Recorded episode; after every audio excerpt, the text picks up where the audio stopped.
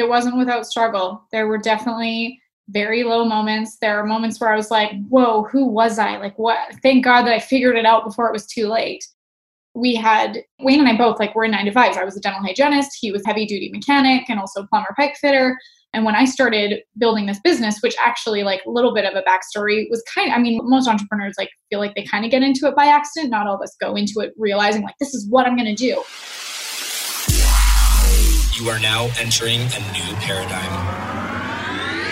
So here is my issue. I wanted to find the answers to life's biggest questions.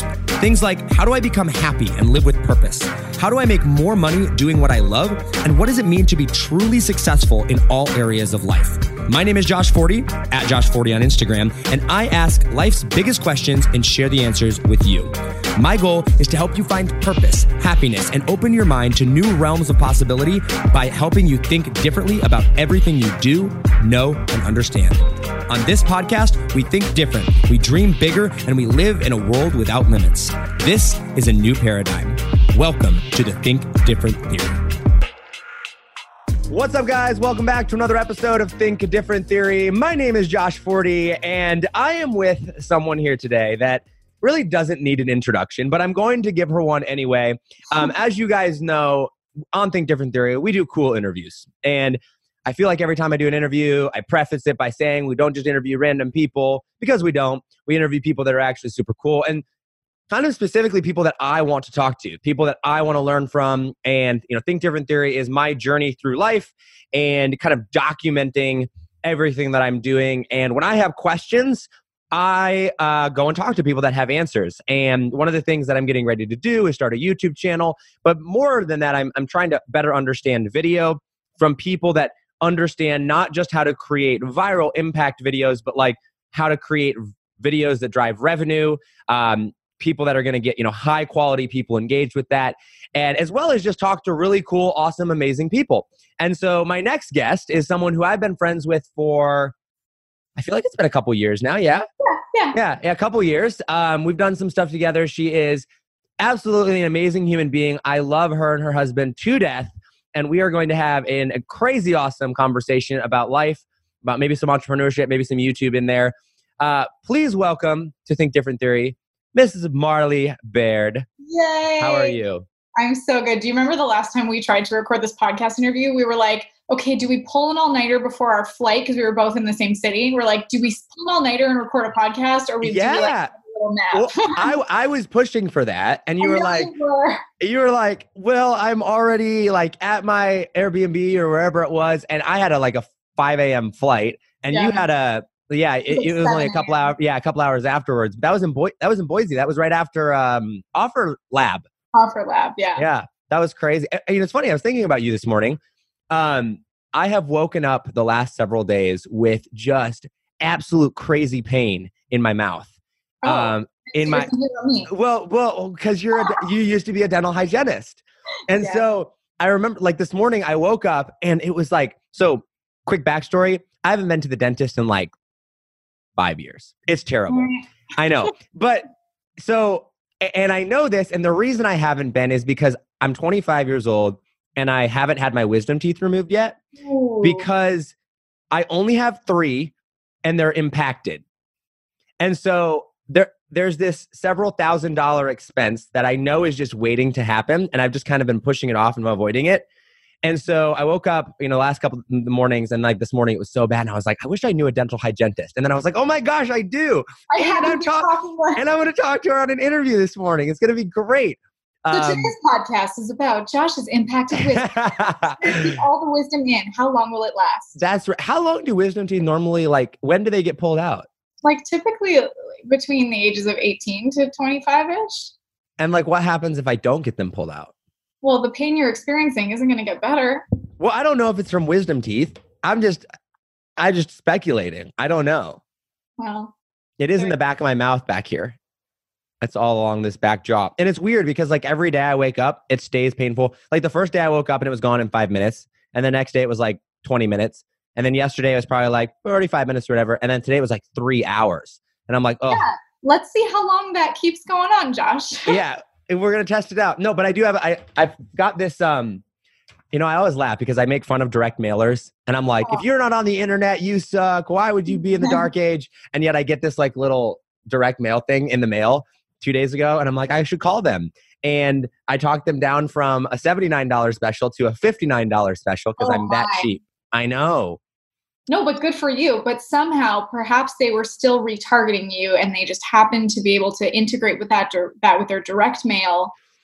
Could be. know. Could be. I don't know. The internet's a crazy place. It is. But anyway, speaking of the internet, the internet um, allows people to do crazy things like run a, a full out, full blown business and travel all over the place and never be home. Isn't that crazy? How? How do you do that?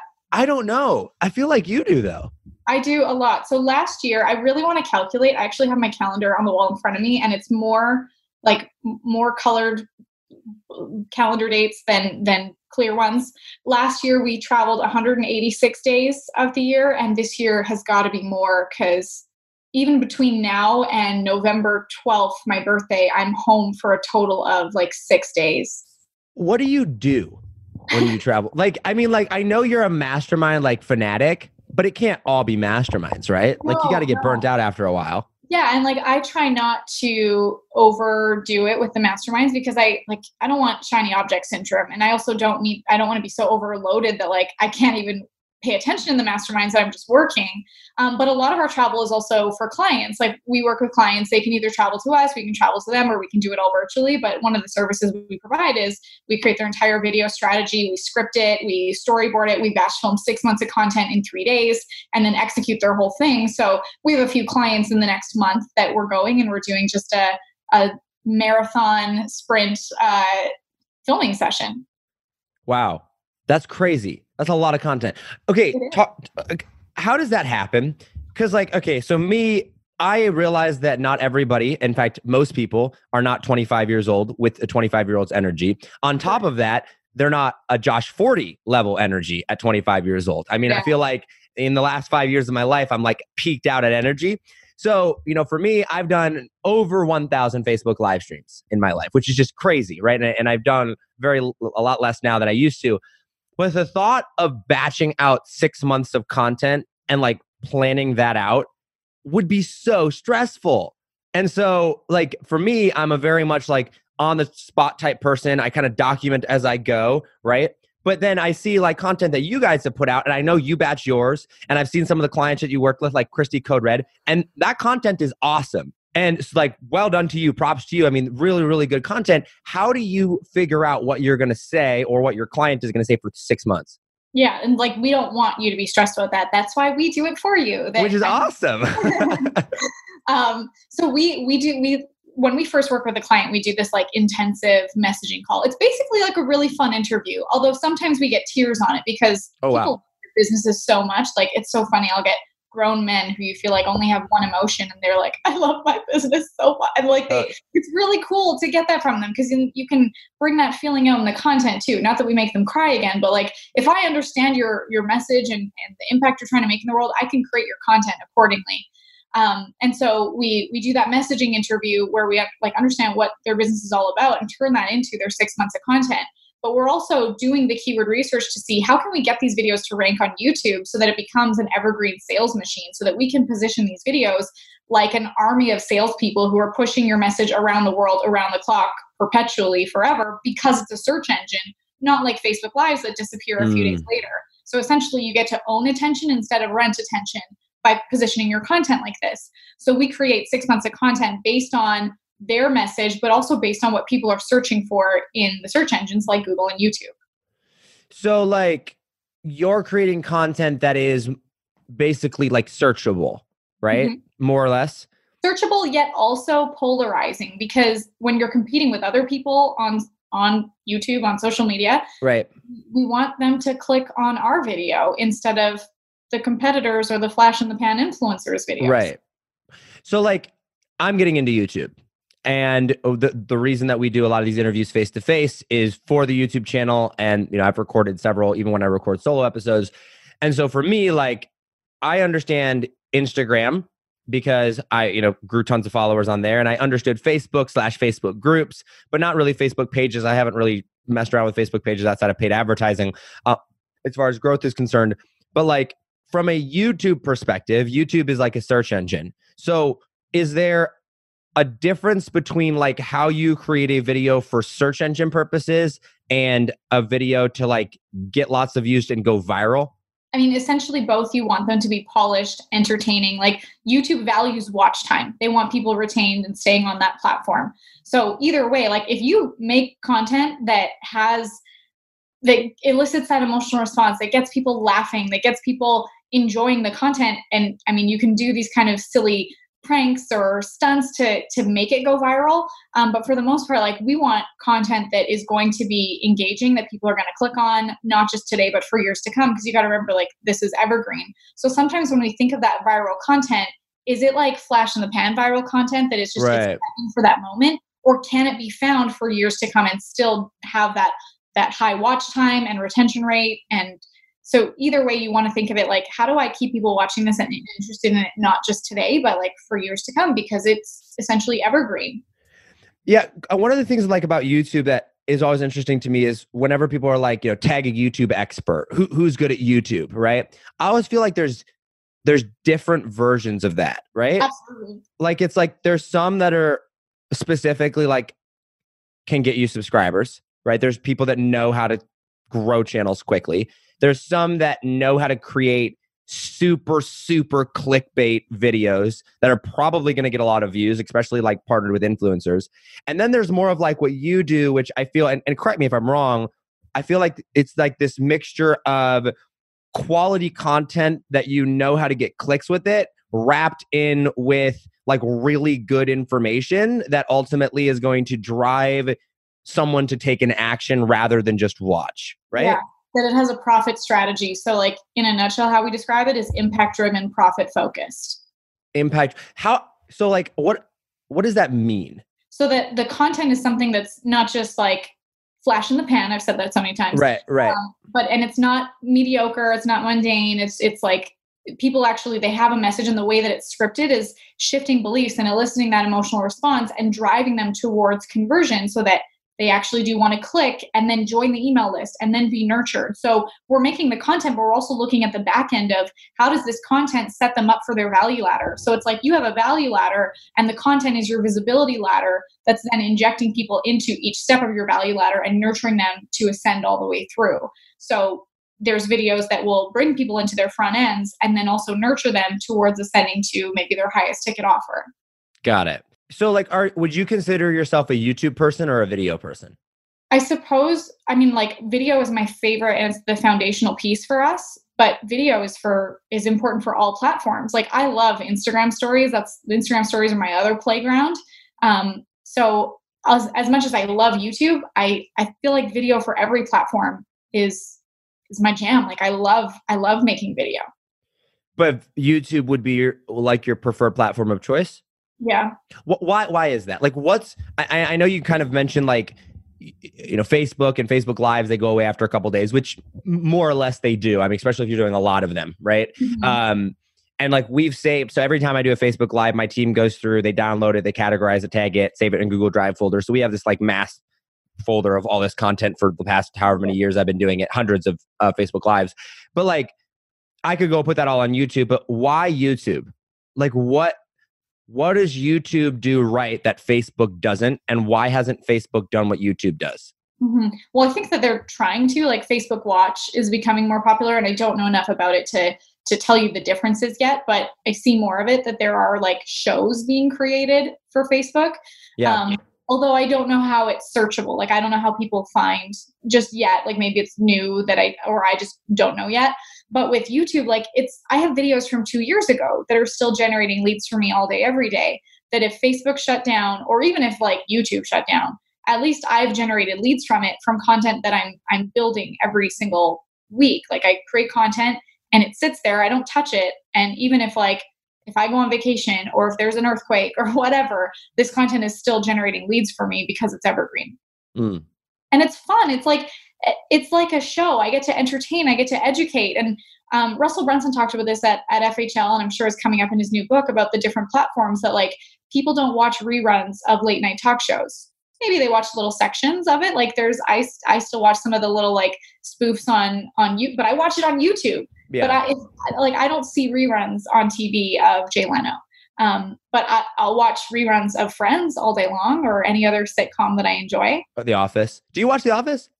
I haven't watched all of it, but I watched some of the earlier seasons. I still have a lot of catching up to do. Oh my god. Okay, so I'm How I Met Your Mother fanatic too. um okay, so my girlfriend Leah, she we started dating and she had never seen How I Met Your Mother and I had never seen The Office. And so she is like a huge Office fanatic and I'm a huge How I Met Your Mother fanatic. So like me being the loving boyfriend that I am, I was like, "All right, we'll watch your show first. And so we did. We watched The Office, and it was it was awesome. I mean, I still like How I Met Your Mother better. We watched in the or How I Met Your Mother, but the thing with The Office is like, it's just so relatable all the time, forever. So like, since we've been dating, we've been dating for like a year and a half. Any time that she's here, The Office is pretty much on, like in the background. I've probably seen The Office like four times all the way through, and there's All like all of it. I'm not even kidding. In the last year and a half, because it plays so much. And like mm-hmm. How I Met Your Mother still has my heart, but The Office, I don't know. I mean, it's definitely the number two show. And like I've never seen Friends. I don't watch a whole lot of TV, but like Oh. The Office is just always on now at my place. Um, like in the bedroom. I mean, I, it's not in my office or you know in the recording studio, but like whenever I'm in the bedroom, like it's just on. So I've seen so much of it, and it is. It's such a good show. Um, but anyway, you you should you should watch you should I watch The Office. up to. Yeah, you do. home- It gets better. It really does. But How I Met Your Mother still will forever be. And th- I think for me though, the reason How I Met Your Mother is better is because like there's a lot of nostalgia.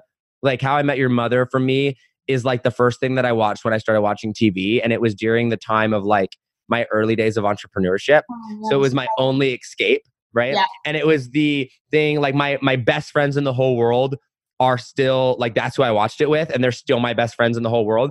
And like what's interesting about me, actually, this is, a, this is an interesting segue. Do you have friends that you like grew up with that you've known your whole life? Mm-hmm.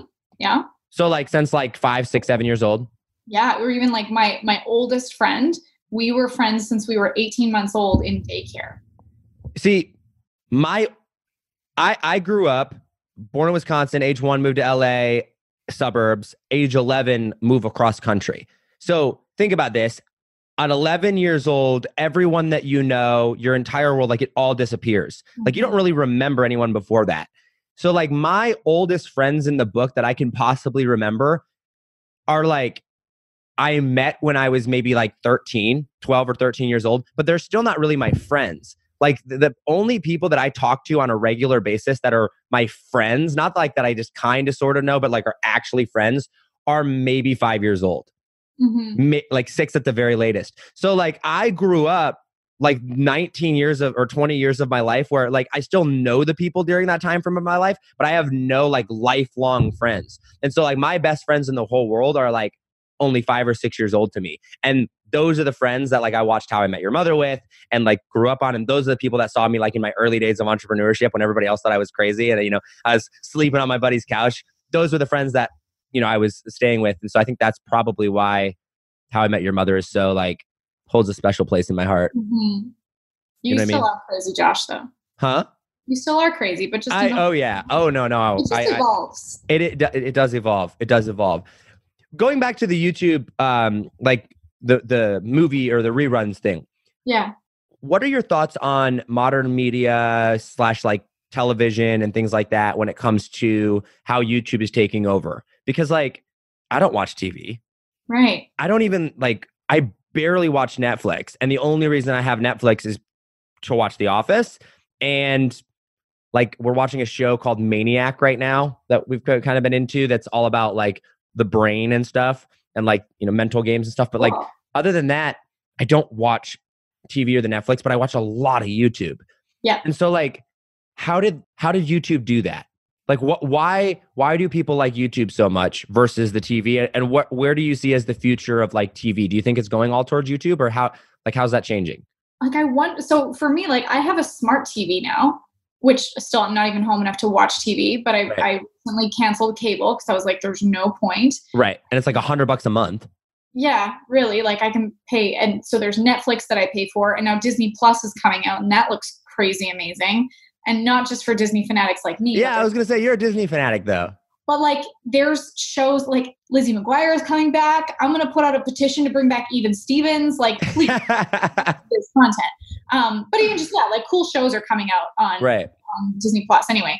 Um, but yeah, like even with my smart TV, I can watch like Global on Demand or CTV on Demand. That's Canadian. Um, my Canadian is showing, but I can watch Global on Demand and see shows that were played in the last week. So like, why would I pay for cable?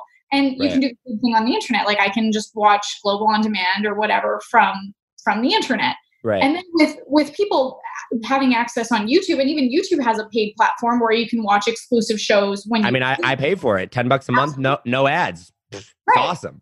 but even like um Liza Koshy has a show. I think it's even Yeah, called yeah. Liza. It's Liza on demand. Yeah. mhm. And like you have to pay to be able to watch that full season. And because people love Liza, I mean, who does? She's so cute and She's so awesome. gorgeous. She's Yeah. incredibly talented. So yeah, like of course I would I would pay for that among other shows that I get to watch. And I think it's also the accessibility. Like instead of uh, of families like gathering around the radio back in the 60s or now gathering around the TV in like the 90s and the early 20s whatever um 2000s, yeah.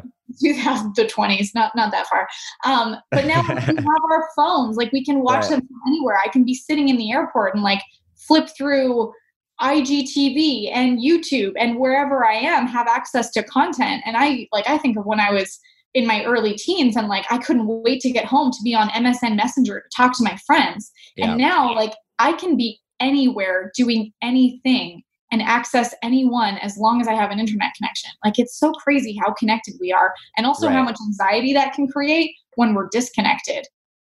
Well, eh, or even anxiety when we're connected. Oh my gosh. Mhm. So I did a, a social media fast all last week. Six, se- almost seven days, like six and three quarter days. And it was the craziest thing because, like, in Withdrawals? huh?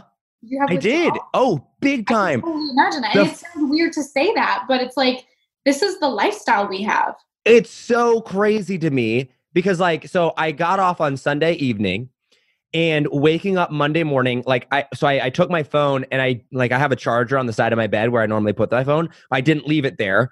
I turned it off and I put it in a drawer, like, away. And so, like, I woke up on Monday morning and I rolled over and I just reached for my phone and I was like, whoa, okay, that's right. I'm not on, you know, like, I'm not on it. And, like, the first two days, I mean, major, major headaches, like super bad headaches. But I would constantly be reaching like for my phone, even though like Yeah. it wasn't there. And what was interesting though for me, and maybe like I, I don't know why this is, I feel like maybe this would not be the case for everybody. For me though, it was surprisingly easy to stay busy because like I would constantly be looking for that dopamine hit, right? And when like it wasn't there, like my brain was like, oh, I've got to do something. And so I would usually just go right back to work. Now, once again, I think is because I've like I'm kind of in that work mode and like I've been pretty good about training my brain to stay focused and like things like that, even with social media. But like what was interesting is that it was surprisingly easy after about the third day. Like Wednesday, everything really started to change. And I expected it to kind of take longer than that.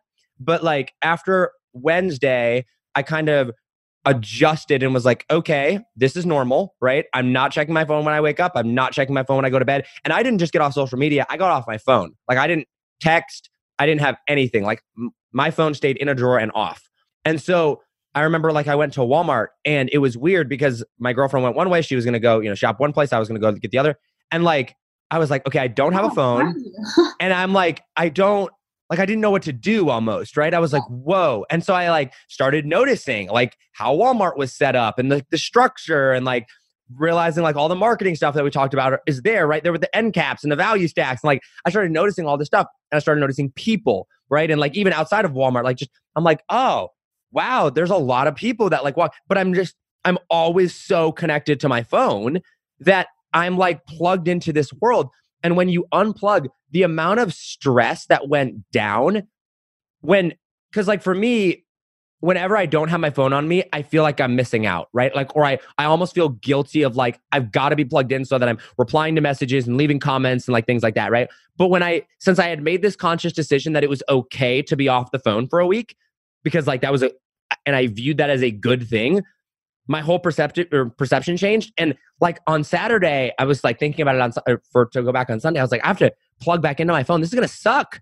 Like, why would I, like, I don't know why we have these things. Like, they just, I don't know, they suck the life out of us, I feel like. And like, I say that, and I just did a podcast episode that was released, well, yesterday at the time of recording this, because like karma's a real thing. I've bashed social media so much on this show. And then, of course, like during my launch, everything gets shut down. My ad managers, I lose, get put in Facebook jail or whatever. But it's just interesting to me how much social media and our phone controls our lives. And to your point, like we can connect with anyone at any time ever, right? Yeah.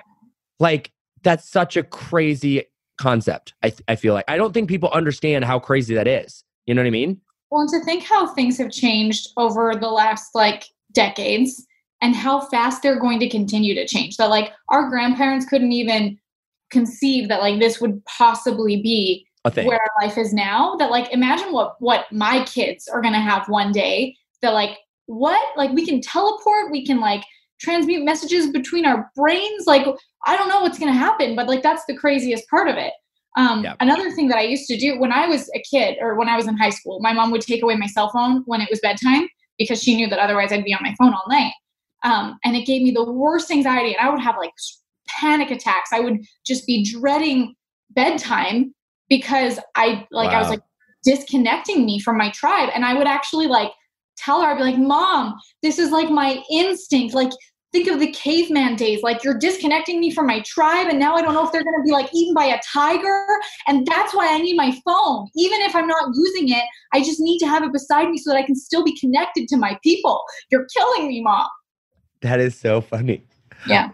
That's a little dramatic. I might have been a drama kid. Really? I could not uh, tell that at all.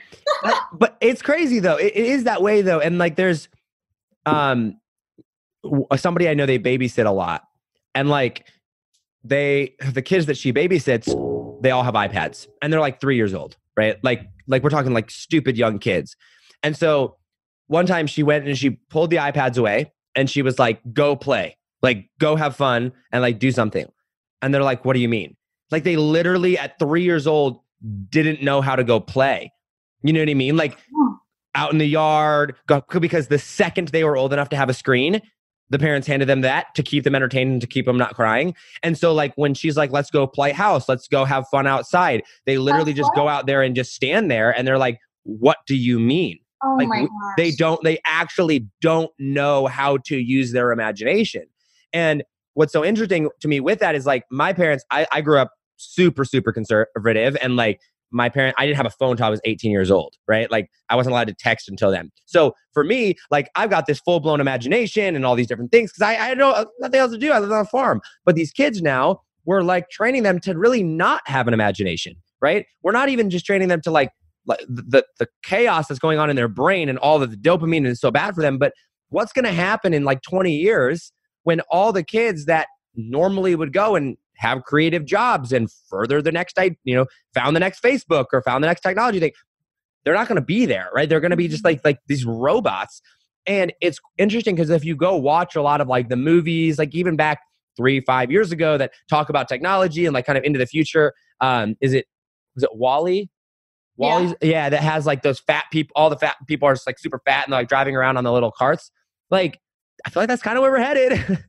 That's pretty scary and isn't that nuts to your point about like kids don't know how to play, like I've seen so many of my friends' kids or nieces or nephews that they a, a big trend is to watch YouTube videos of kids playing.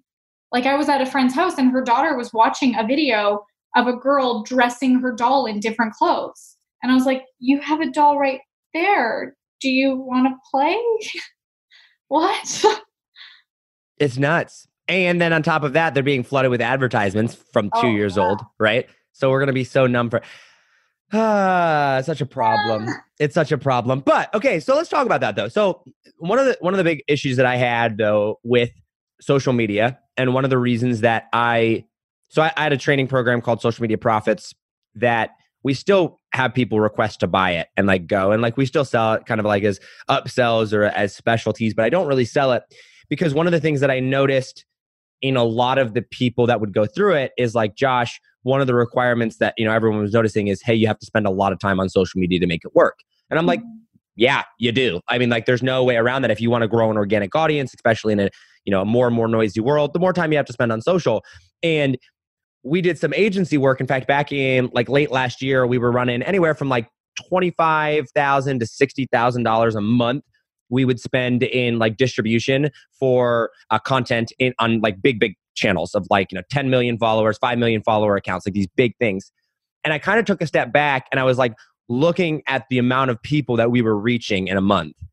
And we're talking like millions and millions and millions of people on pages that were just viral meme accounts and like things that are just so stupid, right? And I'm like, I'm in a very small way contributing to a machine that is just not something that I am aligned with in any way, shape, or form, right? Like, I'm not even producing entrepreneurial content. I'm not producing value content. I'm not producing things that better people's lives. I am literally just entertaining people or, you know, helping contribute to this mass machine of entertainment where for you do you draw the line of like morality or like ethics in social media? Like, does it ever reach a point where you're like, we won't work with this type of person because they're not bettering society? Or do do you like set, like, where do you draw the line as far as ethics when it comes to contributing to something that you're not in alignment with? Oh, and that's such a great question because people need to have those boundaries and know that, okay, can I put my name on them? Can I put my stamp of approval? Can I feel proud of saying, I helped this company to reach the masses or whatever their outcome is. Um, and I have turned away clients to go by either saying like, "I'm sorry, I don't understand your your product, so like I can't help you profit from it." So there's also that. Like if you don't have a model, if there's not nothing that I can say like that I can help you with this, or just the values. Okay, so I had a client come to me as um, as a dating coach for men, and I was oh, like, cool. Like like Matthew Hussey. Uh, Matthew Hussey is more for dating coach for women, but still, I was like, yeah, oh, I know who you're talking about. Yeah, mm-hmm. like you. Um, turns out he was actually a how to get women in bed in 30 minutes or less. Oh no. Oh my god. Um, and that's right like, up your alley, though, Marley. Yeah, right. I support monogamy. Um, you know that's fine. Um, but I I know um, and even just seeing like looked at looked at his content after, and there were some there. Yeah, I was just like, no, I can't, I can't put my name on this. So yeah. thank you, thank you. So there's it's that. Like, it's like there's this weird there's this weird trend of like morals being skewed too. I was watching an episode um, of Impulsive, uh, the podcast, one of the podcasts that I listened to, and they were commenting about Instagram models. Mm. And they're like, if you were to go on Instagram right now and you were to pull up the top 10 50, 100 Instagram model pages. By anybody's definition, like five years ago, pre Instagram, that's porn. Right? Mm, yeah. Like it's it's super like it's soft porn, but it's definitely porn. Like there are definitely in a like highly inappropriate images on Instagram that you know it's not maybe not Twitter bad and it's not crazy porn, but like it's not okay. And it's accessible by anyone with an Instagram account. There's no like, oh, you're only 13 years old. You can't view these accounts. No, it's like you got an Instagram account, you can find it as long as it doesn't actually show nudity, right? right. Which is a pretty gray line there. Like yeah, you can get away with it. like, like that. That's all it needs to become nudity is like you can have just a tiny little piece of fabric and right. then that's gone. It's, and it's not not longer nudity. And it's like we're redefining social media is redefining what morality is, what's okay and what's not. And it's determined by whatever the masses decide, right? Like whatever we as a collective community decide that we like, which, oh, by the way, is a bunch of you know, non sexually balanced 13 to 25 year olds. You know what I mean? Like that's who's deciding the morality in the country, in the world, even. And uh, it's just crazy, crazy interesting to see how that's all shaped up. But anyway, no more sad news on social media unless you, unless you had any comment. I, I, I wanted to talk about um, kind of a little bit of your back life and kind of your backstory a little bit. Hmm. Um, and more on the non-business side of things, but in the relationship side of things, you and Wayne, uh, mm, uh, and kind of how you ultimately figured out how to balance entrepreneurship in your life. Because one of the things that I've been big with recently since my brother passed away is like reprioritizing what's important. Mm-hmm. And I think one of the big realizations that like I had was, you know, everybody's after happiness, right? Everyone's after being happy, feeling fulfilled, and you know, whatever, you know, whatever that looks like for each person. But there's this misconception, I think, that you have to be successful monetarily in order to be happy or in order to be fulfilled. And I did, you know, I was thinking last or yesterday as I was running, like, no. Like when we were created, I, I believe in God and I, I know that you're spiritual to a certain extent, right? So like when we were created, we were created equally. I think you and I would agree on the fact that, you know, all humans are equal. Yeah. And when we were created, like God created us so that everybody had the ability to go be happy. Like God didn't reserve happiness for like a select few people that could make it big. Amen. And so when you look at that, you go, okay, if everybody can be happy, that means anyone at any place in time should be able to go and access, you know, happiness or whatnot which would mean that happiness and fulfillment come from things that everyone can access which would be like relationships and family and you know when your basic needs are met and things of like that nature. And you know even dan bilzerian you know who is like the opposite of any form of family value ever right? Like the biggest playboy model type guy you know super rich. Do you know who dan bilzerian is? No i don't. Oh dan bilzerian's like king of instagram. He gets like 40 million views per post and is just like stupid rich and just he's a terrible terrible role model. But even him like who's got all this stuff. He's like, hey, the happiest days I've ever been in my life is just when I'm hanging out with friends, right? Yeah. And so you look at that and you go, okay, so work life balance becomes a thing. And you look at like, you know, Tai Lopez and he's like, you don't want to become an entrepreneur, right? You like, you want to be happy. And entrepreneurship, like, don't optimize for entrepreneurship, optimize for, and his thing is the good life, right? So, like, I feel like you're someone that has a pretty decent work life balance with where you're at in life right now. Like, you prioritize work, you have a what appears to be a healthy relationship with your husband, which we'll get to here in a second. But like, how did you get to that point and how did you figure that out? Because you went from dental hygienist to entrepreneur to where you're at now. What did you go through to get to this point? Mm-hmm. It wasn't without struggle. There were definitely very low moments. There are moments where I was like, whoa, who was I? Like, what? Thank God that I figured it out before it was too late we had Wayne and I both like were in nine to fives. I was a dental hygienist, he was heavy duty mechanic and also plumber pipe fitter. And when I started building this business, which actually like a little bit of a backstory was kind of, I mean, most entrepreneurs like feel like they kind of get into it by accident. Not all of us go into it realizing like this is what I'm gonna do. So I had some little social media clients because I was I was a dental hygienist and I was bored between cleaning teeth because it's kind of a boring job. Um, and so I was doing their social media for that dental office. And their IT guy asked if he could refer me to another one of his clients, and he referred me to all of his clients. So that's kind of how it started. um, and I was like, wow, like you can make money doing this. And so I had some social media clients and thought, well, I wonder if like one day I could leave the dental office and do this full time. Um, and two months before our wedding, my husband, fiance at the time, had a terrible dirt biking accident. I know you you make fun of him for this sometimes because yeah. it was a bad one, um, and he couldn't go to work. And also, he was like broken. He had both arms in casts and couldn't really move. So I also stayed home to take care of him. And because both and of this is two months before your wedding. Two months before the wedding. So it was like, okay, good timing, um, Wayne. Yeah, thank you. Yeah, no, but like everything for a reason, right? Because when would I have actually made the decision to go all in on the business? Right. So that was time. It was like, okay, I got a wedding to pay for. I mean, I got to pay our bills too. I got to get through this. Thankfully, Canadians have free healthcare, so I didn't have to worry about that one.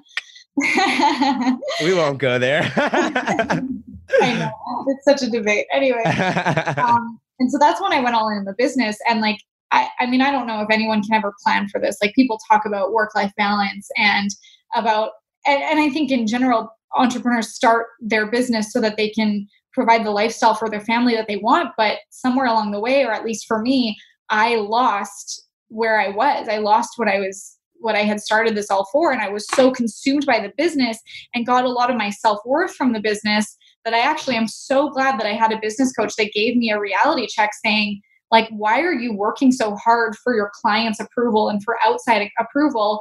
Meanwhile, your husband is so neglected and you don't need to fight for any of his approval. And I was like, like hit me on the head with a two by four, like, oh my God, you're so right. Um, and how um, long ago or how long ago was that slash how far in were you at this time? Um, that was like probably mid 2017. So we got married August 2016. So I was probably like half a year ish into the, or a year or so into the business. Okay. And so I was like so excited about this. Like, look how I'm like I'm elevating my status and I'm working with other people and I get to work with their businesses. And like I was just, I was working all the time. And that was like the beginning of my reality check where I was like, wait a minute, I don't like some of these clients I'm working with hmm. or or like I'm I have no boundaries because I just want them to like me so much. Um, and unfortunately, one of those was my mother-in-law. That I also wanted Wow. my mother-in-law to love me. So, like you know, you want I, I wanted my mother-in-law's approval. Yeah, yeah. And so I want sure. I did work for her business, but I had no boundaries. Like because I also wanted her to like me so bad. Yeah. Um, and it, it developed a really unfortunately unhealthy relationship. And so when I took that step to say, okay, I'm not going to work for you anymore, I'd like to just continue as family, it was really bad for our relationship and for the family because wow. like codependent with each other because I wanted her approval and she needed my help in the business. And it was a really like it was a tough, I think we didn't talk for like four months and it Wow. every single day. Thankfully, it was like it needed to happen for us to be able to heal and have the healthy relationship we have today. And now when I'm making decisions in business, like we talked about before, like we need to make decisions based on who can who do we want to work with, who do we have healthy relationships with, and how does this actually support the lifestyle that I want to have? It's not just about making the money and traveling the world. It's like is this going to be in my best interest for me, for for Wayne, for our future family, um, and for the people around us? Hmm. So, like, what had to change in your life to make that happen? Because, like, I feel like m- eh, most entrepreneurs, uh, uh, uh, let me back up here. Revenue wise, at that point, like, roughly where were you at? Um, at that point, I was probably making like twenty thousand a month, and then when I let go of a bunch of clients, Like, I- gross revenue, right? Yeah. Okay. Mm. and then let go of a bunch of clients, and then after that, I was probably at like under ten. And Wayne wasn't was Wayne working at the time. Wayne had joined the business at that time, so that was all of our revenue. Got it. So, like, one of the things that I feel like a lot of entrepreneurs feel like, and I know I did for a while until I kind of figured it out per se, was like, okay, listen, I I get it. Like, I need to have a, a, a balance in my life, right? But also, I'm growing a business, and I need to get this to a point where I can take a step back and give my husband or my wife, you know, the attention that they deserve. But like, if I do that, I'm giving up momentum and I'm going to take, you know, I'm going to go from 20,000 a month to 10,000 a month. Most people I feel like that are struggling with this are not at a point yet where they have a, a team and, and can go and, and delegate things and pass things off in a full capacity mode um, like others can. And it sounds like, I mean, you didn't have a, a team at this time. So No. like, what needed to change and what like how did you make that decision to go you know what okay i know that i'm going to take a financial hit here but it's worth it to say my marriage or you know to improve the quality of my life like what was that decision point and what changed Mhm. Honestly, it was the realization that, first of all, like my marriage was suffering hard, and also that I didn't like who I was. And this was probably the second time in my life where I realized that I was living my life half asleep, that I was like on autopilot, that I was just, I was doing things because of the status, the dopamine, the, the excitement, the growth, but like not real, like going back to what am I doing this for? The first time I had that, like, whoa, I'm living my life half asleep was my cousin died. And so I'm sure like having that, just you can relate to that, that tragedy that happens in your life that you're like, whoa, whoa am right. I? What am I doing with my life? Um, and just being really honest with yourself and going, is what is this actually worth? Is this worth me losing my marriage and worth me hating my life and probably having to spend this money on therapy in the future? So I I let go of those clients and we took a big revenue hit. And I luckily had family, like my parents are also, I'm very close to them, and they said, like, Marley, you're obviously like we we don't recognize you. Like we know that you're not Mm. happy whatever it takes like if we have to support you we will and luckily they never had to because i also believe that when you make space and remove the things that are not in your best interest or for your highest purpose that once you make that space something else will fill it yeah so it wasn't long before I was like, I got one more client that was like a seven thousand dollars. So then I was back up to seventeen thousand a month, and then shortly after, because I was also in a better energy, I was able to attract the right kind Yeah. of clients and to put out the right message instead of just being like hustle all the time and even if you have no boundaries and you don't sleep and like I just I was able to reset. And yes, it was hard. And even like what you were talking about with disconnecting from your phone, like I would wake up in the morning and panic looking at my phone, being like, oh my God, what the sky is falling and what what fires do I have to put out? But I was like, wait a minute, I let go of those clients that created that stress for me. Like I had to heal from that because I also felt like that was normal, but it, Yeah. it wasn't the normal that I wanted. Right. That that helped to finally heal from from that mindset. I think that one of the things that, with the normal things as well, and I'd be curious your thoughts on it, is like I kind of feel like we're told that that's what how it's supposed to be. That like this, you know, you even though you know people like I know for me like the Wolf of Wall Street, right? Like Jordan Belfort, like you hear his life story and you're like, it's so jacked up, right? Like it's just so insane. But you go, oh, but if you're uber successful, you should have a period in your life when you're like that, right? You know what I mean? And like you start to justify like the most crazy things in your head because somebody else that was super successful did it. Um, Ryan Holiday, uh, do you know the author Ryan Holiday? He's one of my favorite authors uh, ever. Um, I, I read it, I was reading, I think it was Ego is the Enemy. I think it was, was it was either that one or the obstacles away. But in his book, he mentions how like he literally had a freak out attack, and this was kind of like a, a wake up moment for him when he got off the plane. Um, he, this is when he was working at American Apparel, and he was like this marketing director person. It's like ten o'clock on a Friday night, and he gets home, and his internet is out, and he just goes into this absolute freak panic attack because he's like, I've got to send out these emails at ten o'clock on a Friday night for you know to make a company money that was not even paying him decent money. He was, you know, having to travel all over the place. He was constantly stressed out for what, right? And he's Yeah. like, I looked at myself when I was like, I'm working 80 hours a week for a company that does not care about me, that would replace me in two seconds to make them millions of dollars upon which I will see nothing of, for clothes that I care nothing about, for values that I don't alignment with. And it's like, where does it stop? And he goes, but I couldn't say no to the challenge. I couldn't say no to a good opportunity or a good story. Like I had to do it. And it took him literally going to I didn't even know this was a thing, but apparently there's things called work workaholic anonymous meetings instead of alcoholic anonymous meetings. Yeah. Yeah. And he said like he literally had to go and do that. And one of the biggest things that they pushed and that they stressed there was like, you're a human being, not a human doing. Right. Mhm. And like just to be like present and aware of like, okay, it's like you're you as a human being are enough. Right. Like you don't have to do anything. You don't have to, you know, complete uh, and be uber, uber successful in order to have value. Like you as a human being simply is enough. And I think that that's a point where like it's just just crazy to me how much our identity drives everything that we do. And Mhm. when our identity says that I'm this person, like we'll sacrifice anything, right? To to get to that level. You know what I mean?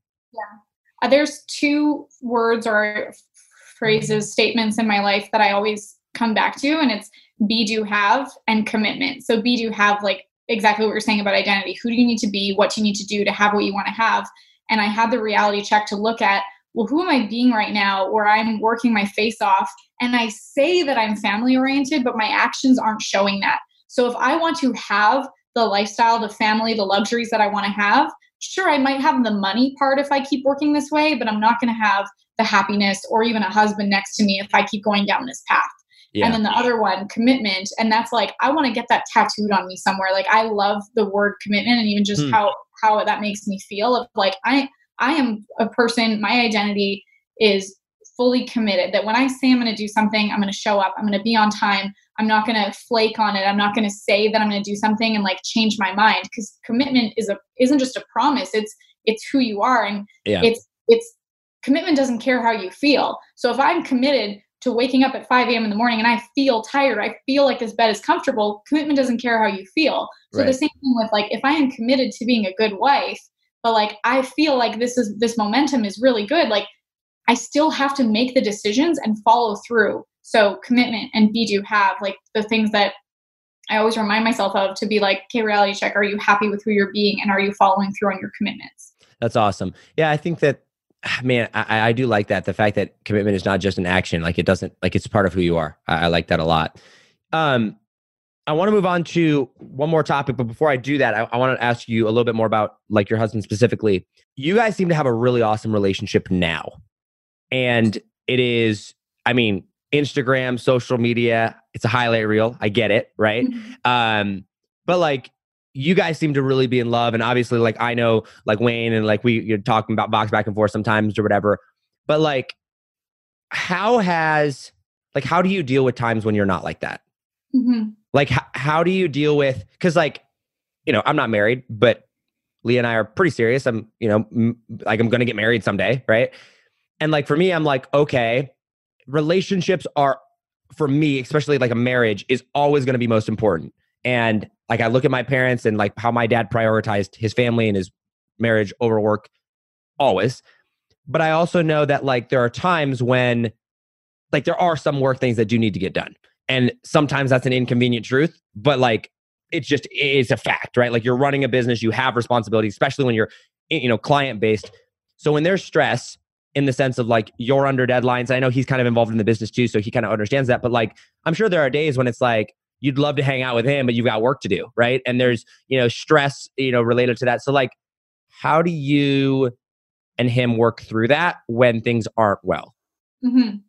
And the good side of it is that we're like a really good yin and yang that like he's really easygoing loves adventure he can like pull me out of when i'm in workaholic or just work mode um, and then i can also help him to structure what needs to get done and and not being overwhelmed with all the commitments that we have. But yeah there there's definitely times where like it's tough or we're busy or we're really overwhelmed especially with all the travel. I personally love the momentum that comes with travel and with really? get to see like i i really Hmm. enjoy it. There's a time of course where i'm like yeah i haven't been in my own bed for like three weeks. I'm ready to go home. You have that time where you Right. but i enjoy it. For wayne he often feels like i need structure i need stability. And so we had to like really work through that to go okay well what's the compromise? Like is it that can can we create structure and stability wherever we are? Is it that we need to restructure the business to be at home more than we're on the road? And like we have to find compromise in that and sometimes have really tough conversations. And i don't know if you know this i'm a little stubborn. Really? so I, so I have a hard time even just like sometimes if i see things my way and i really want him to see it my way um, sometimes we just have to take that space to like just think the great thing also is like when we have dis- disagreements um, it doesn't take long for us to come back together and figure things out like Hmm. I can be stubborn in the moment, but I also have a pretty short memory span. So in like five minutes, I'll be like, "Hey, what are you doing?" Um, and I feel like Leah and I are that way too, honestly. Um, we we haven't had very many big fights. Like, I mean, we've been dating for a year and almost well, a year and a, a couple few months now. Um, and like we've had maybe like one or two like actual like big fights, and most of our disagreements like we'll be like in the moment, and then just like five minutes later, like we'll both go and just cool off and be like, Yeah. all right, so let's you know let's talk this through. Yeah. And like I'm more of a talker, right? And I'm like, talk to me, and she's just more of like, I'll tell you exactly what you need to know. Just ask me questions, and I'll tell Yeah. you information. Kind of go. And so I feel like if you just communicate, then that helps a lot. and I'm a very verbal processor, so I want to talk things out. And Yeah. Wayne often needs space. So that drives me crazy too. That I'm like, no, tell me how you're feeling. and he's like, and then he, it sometimes takes some time. So that's something that I've also had to learn that I might not get that answer immediately. I may have to wait for it, or like I might get half of an answer and then have him open up more even later. And then that brings on a really good conversation. But Yeah. we even had like a really great, but also tense conversation the other day about like roles in the business. And it's also just so important to come at it like with love and respect that sometimes even if even if it does feel tense to sometimes even just like pretend that there's someone else there watching the conversation like if you have someone that's that's yeah. listening um to that you sometimes might be more kinder than your impulses want you to be so it it just helps to try to see things from each other's perspective and just to lay it out on the table or even to sometimes be like okay the story i'm telling myself is like or here's how i'm hearing this is that Yeah. right like kind of having that like gut check of wait so this is how i'm feeling is that what you mean um, and that's been really helpful too That's awesome. D- does uh do either one of you like prefer like texting or like writing writing out your thoughts before you go into the conversation? Sometimes and sometimes that drives me crazy too that like wayne will walk away from a conversation and then he'll text me or like just talk to me I feel like I feel like you and I are so similar, and Wayne and Leah must be pretty similar because like that's the exact same thing. Like we'll be in a conversation, and Leah will just go cool off, or I'll go cool off, or whatever. And I'll be like, talk to me, talk to me, talk to me, and then nothing. And then like an hour later, I'll get a text from her that's like this long, but it explains everything, and then we can go talk. But like she needs to get her her thoughts down on paper to kind of like analyze them. And where I'm just like, let's just talk it out. We'll figure it out in the process. You know what I mean? Figure it out in the moment. Um, but uh, okay, this I mean it's good to know. I think that that's a real thing that a lot of people are just not willing to, to talk about. Is like you do have to have hard conversations, and it's not all, you know, roses and happiness all day long, you know? But it's like it's those hard conversations that can make more of the roses and happiness and make it last longer. Um, but yeah, there's definitely there's rough patches, but when you're committed to the relationship and know that like part of the reason why we're together is to grow and push each other to be the people that we're meant to be. So Mm. stay on that track. Um, I really love listening to Stacey Martino's content, and like I, any challenge we face, it's all like we obviously have the best intentions for each other, and we there's a good reason to everything that we do. Um, and if we can get through that together and and just Yeah. obviously it's going to give us the next tool and the next stepping stone for the next challenge. The next challenge, which I, I got to ask, I mean, like kids, are those, I mean, are they coming soon? Yes. Um, Ooh, are they really? um, not like soon, soon. Like we're not pregnant. Okay, anything. okay, okay. I mean, that's not what I was asking, but Yeah, that's good to know too. like exclusive on the different theory. Marley's pregnancy The- announcement. No, The no, literal, literally, the headline of this thing would be like, Marley announces she's pregnant. that's the best clickbait, and they have to wait for like the last five. and it's not clickbait though, because it actually happened. but Well, it's not happening. but it's it's not happening. So okay, but um, but no, we talk about it, and we're like, soon, um, in the next few years, we're going to Africa next year, like in 2020. Ooh. We're going to be building a school with Village Impact. So that's like oh, that's that's so cool. Yeah, I had no idea that like this would ever happen in my life. Like it's something that I would think of and be like, wow, that'd be amazing if that could happen. And then we were like, whoa, what if we actually do it? Right, So that's kind of a big bucket list thing that's happening next year. it's amazing.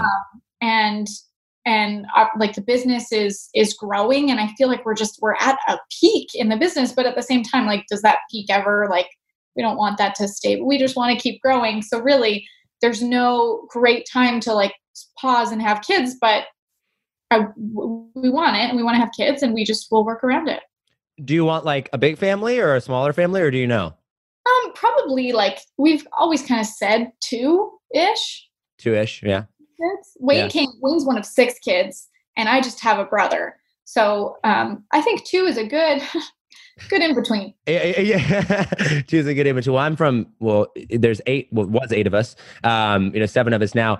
Um, but uh, yeah, I always just tell people, I'm like, not yet, but when it comes, it's one at a time. Just One at a one time. at a time. Just figure it out as it figure it out as it goes. just came into the room and he's like six. Six. Wayne, Just that's that's a big that's a big ask, man. I don't know. You can't. I don't know if you can ask for six up I'm front. The one that's got to just carry them. two, possibly three. Just two, possibly three. Ooh, all right. So he's coming back to to your level with everything. Do you have time? Do you have time for one more like segment, or are you running short on time? no, this is great.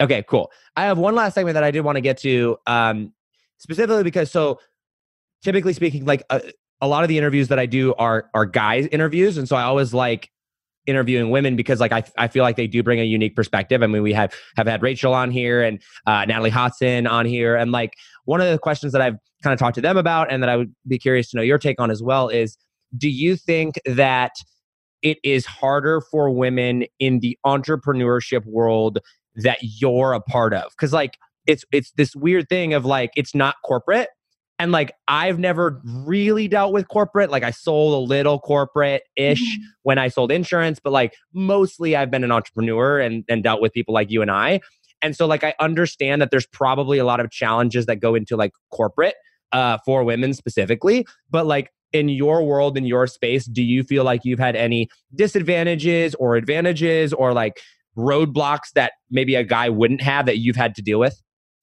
I guess I wouldn't know the other side. Um, and I also wasn't in corporate like the most. I mean, I, I was a social media manager, and and I I did work. Um, I worked in event management. I guess there there was quite the boys club there, um, and there were some comments like some like minor hashtag Me Too stuff that I'm not gonna not gonna. Right. You know, it's just annoying. It's Right. and um, I'm just like, okay, I'm just gonna remove myself from this situation Right.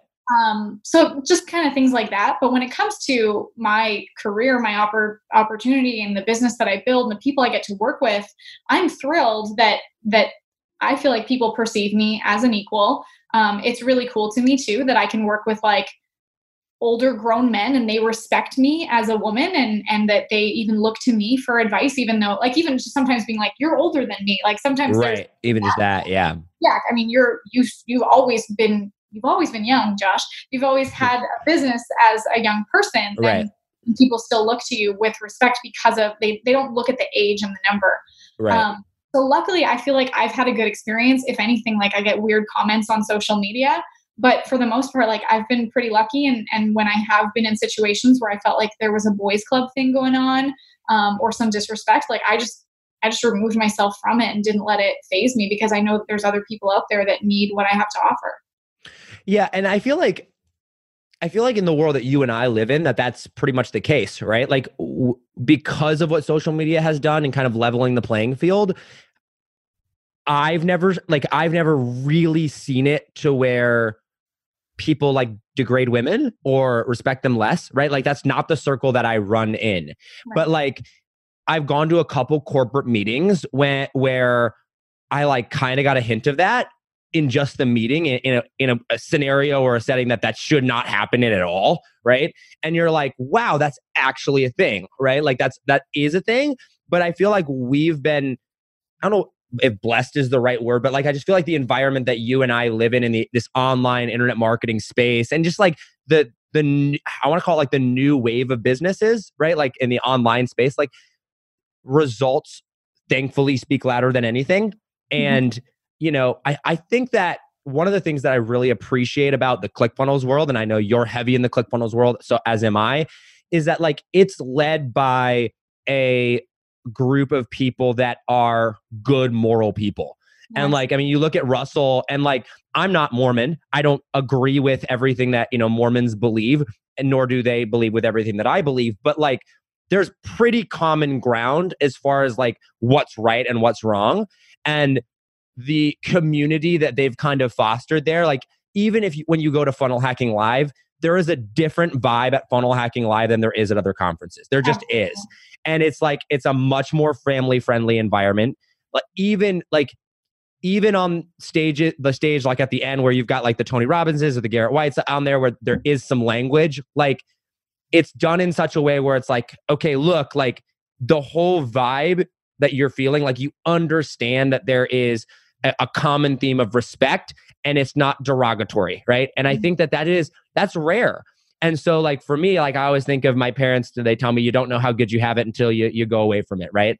And then you go to other places and I don't want to call out, you know, any specific person specifically, but like I'm going to call out a specific conference like you go to 10x growth con and then you go to funnel hacking live and I don't know if you've ever been to 10x, like it's a different environment. Like totally totally different environment. And there is kind of a boys club feeling in in that because it is more of a corporate setting and it like is just so interesting to me because that never in my like me i mean i grew up homeschool i grew up on a farm like you know everybody treats everybody equally like that never like never would have crossed my mind you know what i mean and so i was just curious if you had ever run into something like that or if you see any unique challenges or things that women face in your world and what you do that maybe men don't yeah luckily i think i've I've been very fortunate. Um, some minor comments and things that were said to me that I'm just like, hmm, mental note. I'm going to remember that.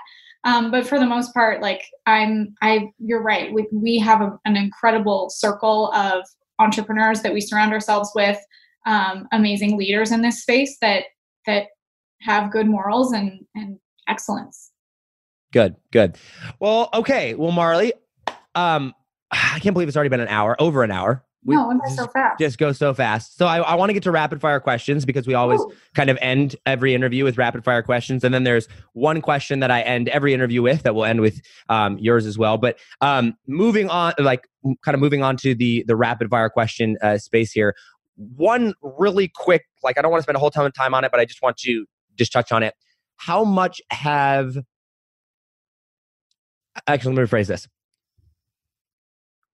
we meet a lot of people as you travel, right? Especially you with as much as you travel, and you build friends with a lot of maybe even your clients. Mm-hmm. How do you keep friends and business relationships separate for people that you want to be friends with? Hmm.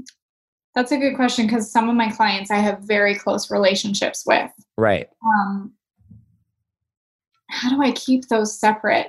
I mean, like sometimes we just have like business conversations being like, hey, I'm putting my like my business hat on right now and now I'm putting on my my friend's hat.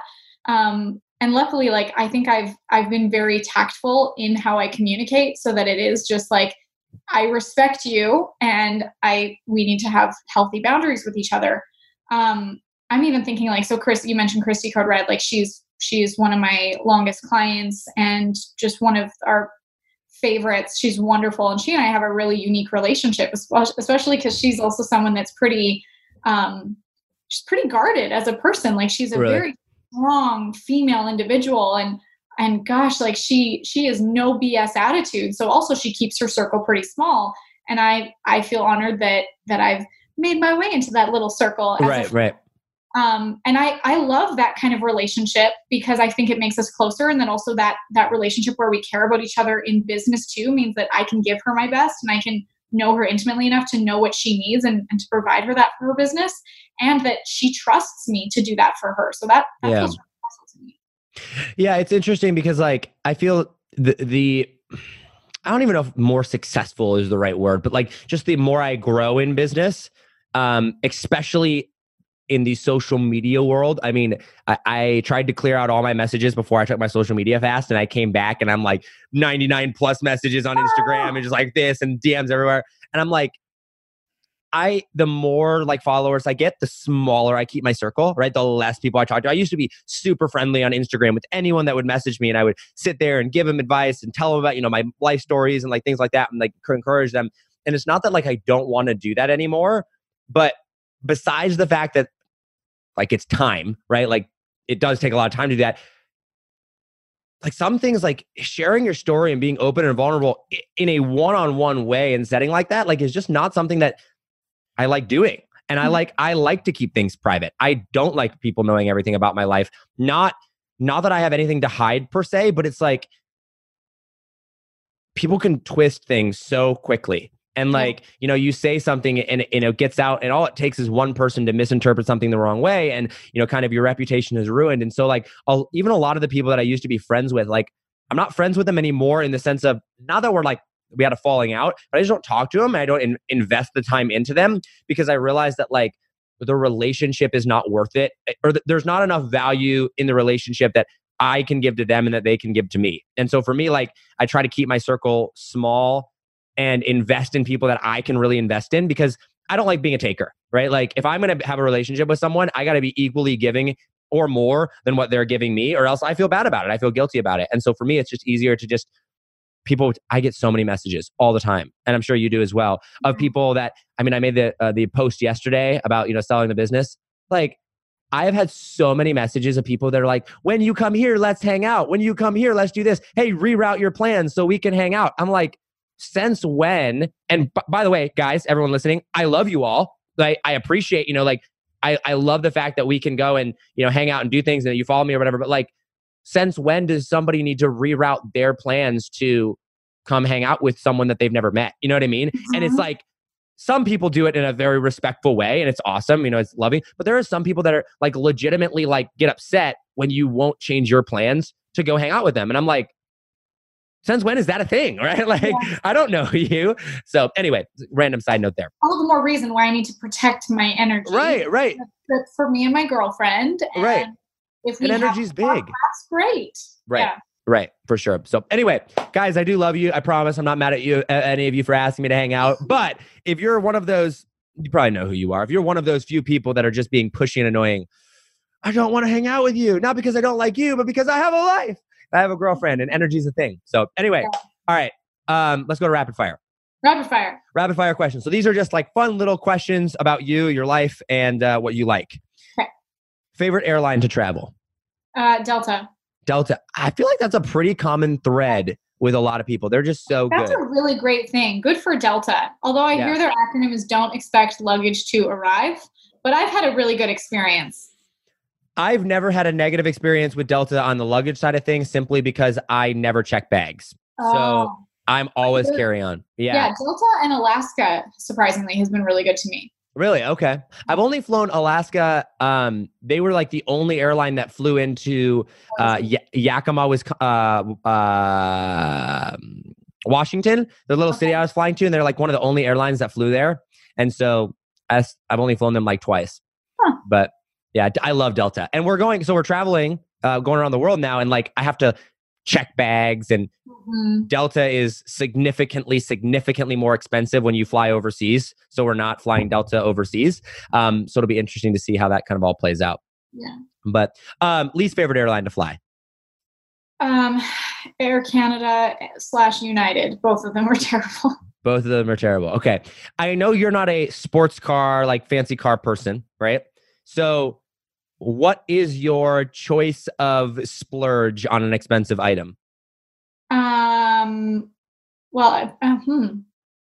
like do you have i have a dream car right my dream car is a you know lamborghini uh you know huracan spider convertible the whole nine yards like a quarter million dollars right what's your quarter million dollar luxury or half million dollar luxury is it a dream house is it a Uh, vacation yeah, is it a car is it a house, but that's going to be like millions. So is that a million so that that- like that's your guilty pleasure though yeah, but like I, I was looking online yesterday at dream house is just like daydreaming about that. So yeah, I want my dream house. is that like how much Oh, I mean, at least a mil. I, mean, I don't know what market value is wherever people are listening, but like here, I can get a, a pretty nice mansion for like just over a million. and what like what does that need what does a marley mansion need to entail Um, I wanted to have like a big yard in the front, like big open driveway, big garage, which I think we would turn into a studio, um, and nice like filming sets.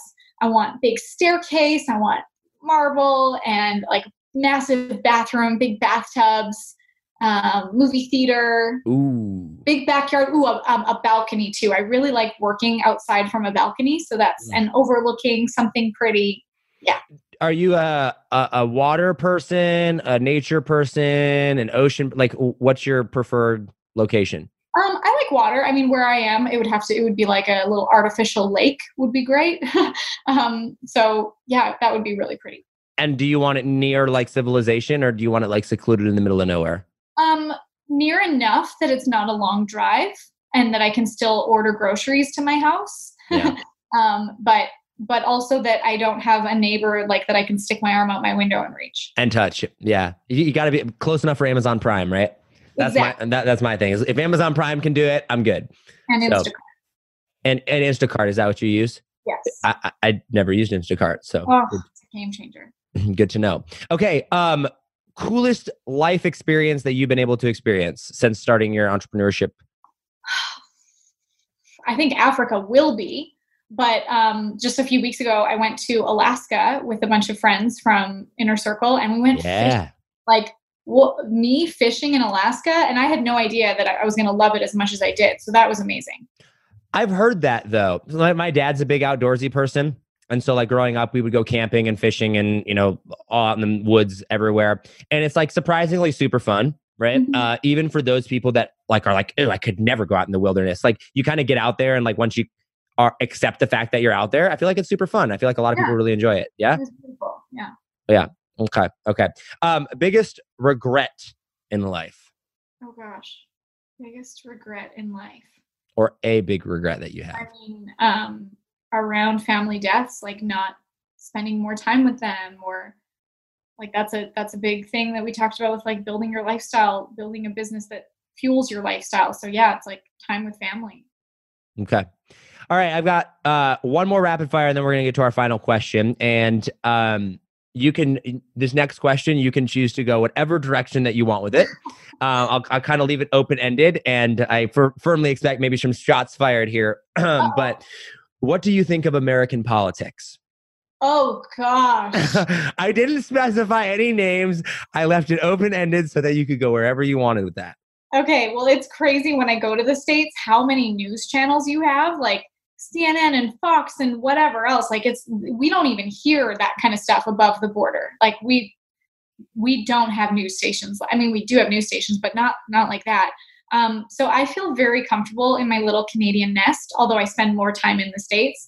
Um, I guess I'm not educated enough to know. I, I just see like whatever I see on social media when people are, are blasting your president Mm. but then I also see the other side where they're grateful for for the things that your president is doing, and I don't know enough about it, but I just think that life is good, so I am potentially unaffected, or whatever's affecting me has not bothered me. Yeah. Where do you learn Uh, where do you get like your news about American politics then? Like, do you just is it just social media? Yeah, really. Fa- Oh, So it's Oh. so filtered or it's biased, right? So I don't. super biased. Yeah, you have me over here. You're you're getting an opinion from me. That's not a good idea. oh my gosh, about American politics. Interesting. Okay. Well, because I, I talked to, I have an assistant who actually she's not even my assistant anymore. She's been promoted. Um, but I have a someone that works for me, Carrie, who lives in Canada, and oh, yeah, she's um, and she always tells me, she's like, you know, sometimes I just sit back here and laugh. And so I sent her uh, this picture of. I'll have to send it to you afterwards, but it was this picture of this moose and there's these two moose that are sitting in a, I think it's like a, a, a kid's like play pool okay in their front yard and across the street there's just like this massive house just like burning up in flames right and the caption is um, all canadians watching american politics accurate. and i was like yeah that's pretty much us That's So- funny. Okay, last question, rapid fire. Or last, I guess not rapid fire, but last question we ask everybody. Um, fast forward to the end of your life. You're on your deathbed, and everything that you've done in life, every like all your money, success, everything is gone. But every single person that you have ever touched or influenced, either directly or indirectly, you get to leave them with one final message. What would that message be? Oh, get me right in the feels.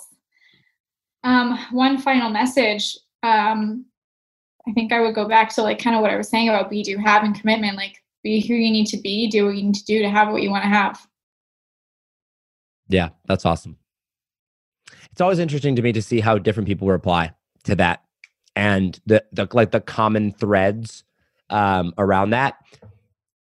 When you talk to a wide variety of people, um, you tend to get. I mean, like, cause I don't think I've ever had someone on the show that's younger than I am, so I'm like the youngest person, right? Mhm. And so when you, you know, and I wouldn't necessarily say I've had any old people on the show, a couple older people, but like 10 years, 15 years, that's a long time, right? Like you can learn a lot over that time. So even if Oh, someone's 10 or 15 years ahead of you or 20 years ahead of you in life, like you can learn a lot from that person, I feel like. And um, it's interesting for me to see the, the commonalities. I don't think, no, I know not one single person that we've said that to, I think has ever mentioned money.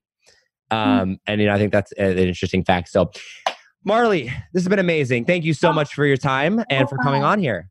Thank you. This was so fun. I remember what, when we were trying to make that last podcast happen uh, at the airport or try to do it before our flight. I was like, "God, I got to be on this show. It's going to be so fun to hang out with you for an hour slash hour and a half. This is Yeah, it's been an hour, like an hour and 20 minutes. This is a longer, a longer episode, but I love it. I love it. And it's funny, um, a lot of people have requested it like the, the interviews. They like the interviews. We'd stopped them for a week and everyone's like, bring them back or whatever. But uh, when we put out like I, on Instagram, you know, you you know, I put out a lot of polls and like stuff on there, and I'm like, hey, who should I have on there?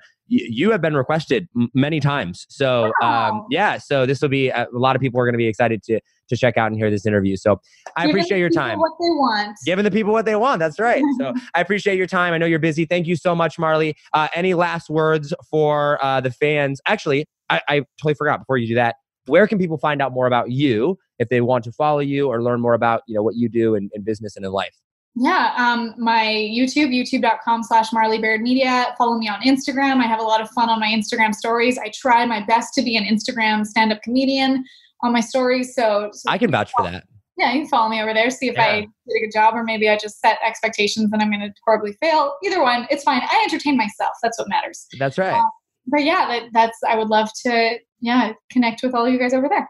Yes, follow her over there, guys. We will link both of those down below. My amazing team, who you know, Daxie and Ryan, will get that taken care of. Shout out Daxie and Ryan for being awesome, and Anne because she hooks it all up as well. So, Marley, uh, any final words for the guests of Think or the listeners of Think Different Theory?